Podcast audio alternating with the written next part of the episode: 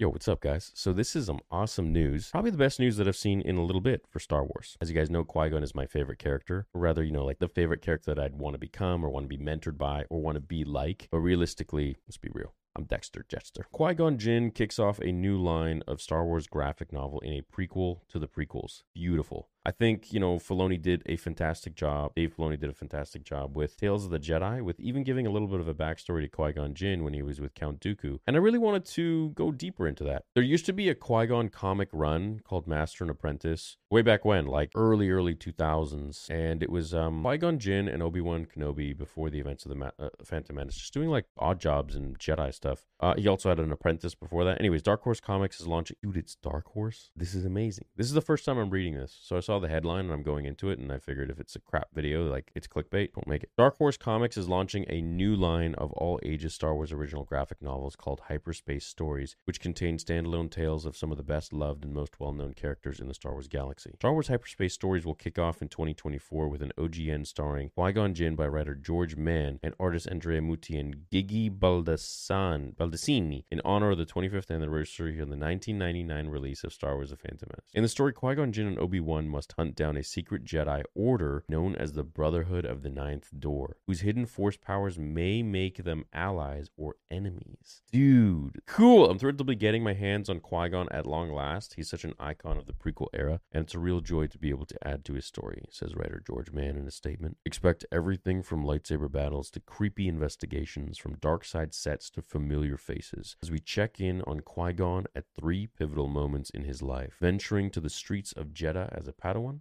to the distant world of Serosha as a lonesome Jedi Knight, and deep into the wreck of an ancient spaceship as a Jedi Master. Dude, that means we could get Dooku. Oh my gosh. Count Du Oh yeah, dude, literally. Count Dooku, young Obi-Wan, it's all here. Plus, of course, the most gorgeous art from Andrea and Gigi. Oh, this is great, dude. Future entries in the Star Wars hyperspace storyline will feature characters such as Luke, Leia, Obi-Wan, Mace Windu, Qui-Gon, Rey, General Grievous, Kylo Ren, and Darth Vader. Dude, creators attached include writers Cecil Castellucci, Dina Ireland, and Michael Moreci, along with artist Andrea Mutti, Lucas Maron, Maranon. Anyways, uh, though Dark Horse hasn't specified which creators will work on which future graphic novels in the series, artist Michael Cho will provide covers across the line. Oh my god, dude, I'm so excited to actually be passionate about Star Wars comics again. We're so excited to bring these original graphic novels to Star Wars fans of all ages, says Michael Siglain, creative director of Lucasfilm Publishing. These are all swashbuckling standalone stories that focus on classic characters and showcase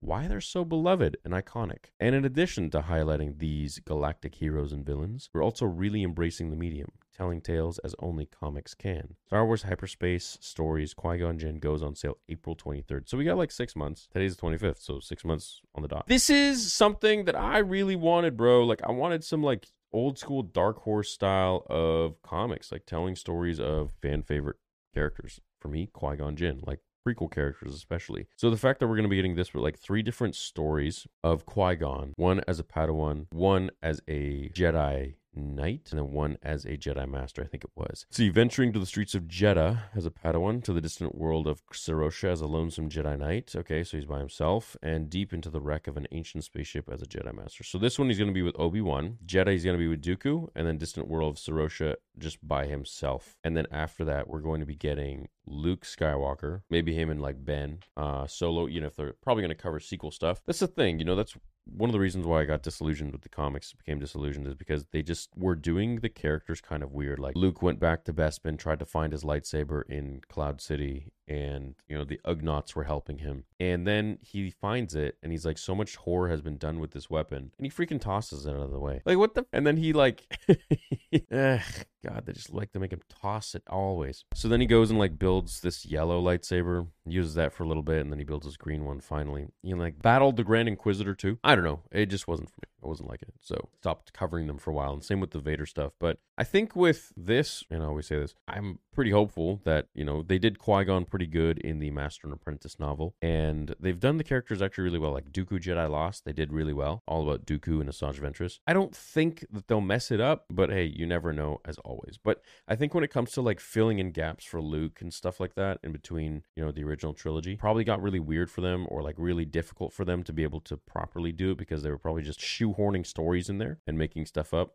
obviously but you know making stuff up to to fill in gaps not necessarily to tell a story in my opinion but all right well cool i'm gonna be on the lookout for this i'm excited that comics are going to be coming back at some point. It just might be in April. But, you know, I, I think I'm going to cover the Dark Horse ones. Maybe I'll even start covering the Vader ones and like giving my take on it. If you guys wouldn't mind that, then I'll absolutely do that. But, you know, I just don't want to come across as like toxic. But then again, who cares? All right. Well, this is great news. Hope you guys are excited for it. Let me know which comic series you are the most excited for. Is it the you know, Qui Gon, Vader, Kylo? Kylo would be pretty cool too. Love you guys. Thank you so much for your time today and watching today's video. Or if you're listening to this on the podcast format with Spotify and iTunes and every other audio format there is, appreciate you. Have a great day. May the force be with you.